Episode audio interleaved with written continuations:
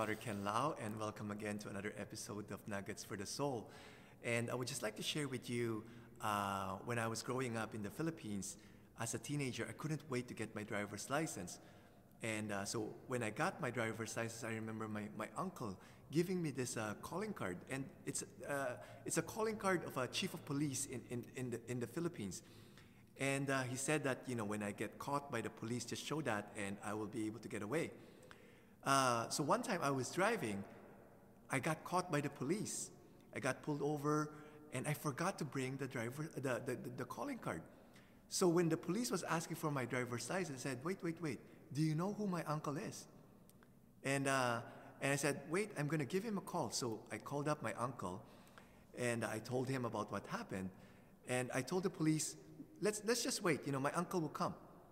And uh, so after a few minutes, the police gave me back the, the, the driver's license. And uh, I guess he was afraid that uh, my backer, my uncle, is like a chief of police or something.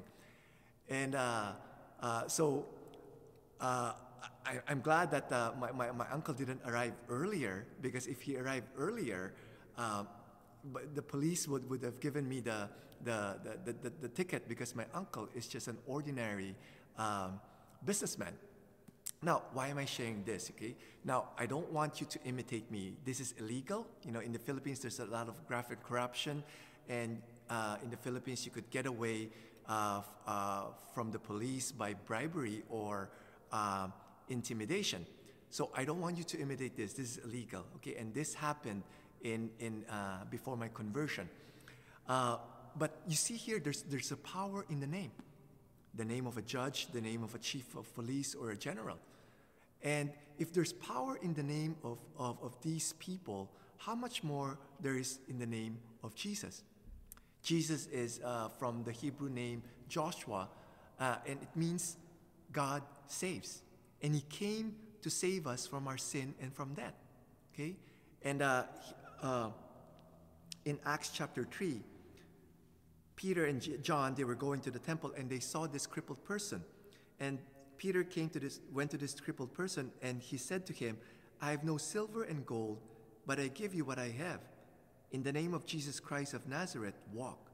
And he took him by the right hand and raised him up, and immediately his feet and ankles were made strong. So you see here, there's the power in the name of Jesus to heal, to raise people back to life again and uh, to, from death uh, or to deliver us. So there's a power in the name of Jesus. You know, so maybe at the bottom of uh, this, uh, write, write down the, the, the, meaning of your name and, and how you are living it out. You know, for me, I, I'm too embarrassed when, when people ask me what's the meaning of my name. The name Kenneth means handsome.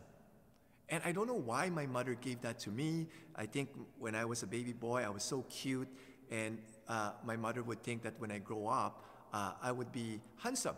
But of course, that didn't happen.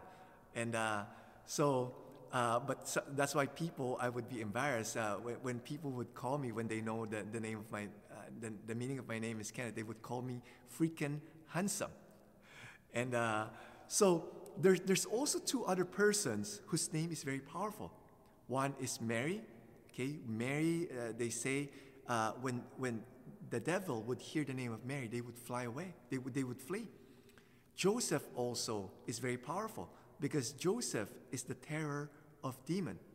That's why for those parents out there, this is the first eh, prayer that you could teach your, your, your children. At a very young age, before you teach them Our Father, Hail Mary, teach them simple prayer of Jesus, Mary, and Joseph. I know St. Andre Bessette, uh, as a young boy, that's the first prayer he learned. And you could also teach this prayer to elderly people uh, who's having problem with their memory. I remember going to a uh, nursing home to hear confession and to uh, administer the anointing of the sick. Uh, this 98-year-old woman is having problems with her memory. So as a penance, I just gave her this simple prayer. Just say, Jesus, Mary, Joseph. And imagine if you die saying that prayer. It's as if you're going to die in the arms of Jesus, Mary, and Joseph. That's why in every video that I make, I always end with a prayer of entrustment Jesus, Mary, Joseph, we trust in you. Be a living saint. Jesus, Mary, Joseph, we trust in you.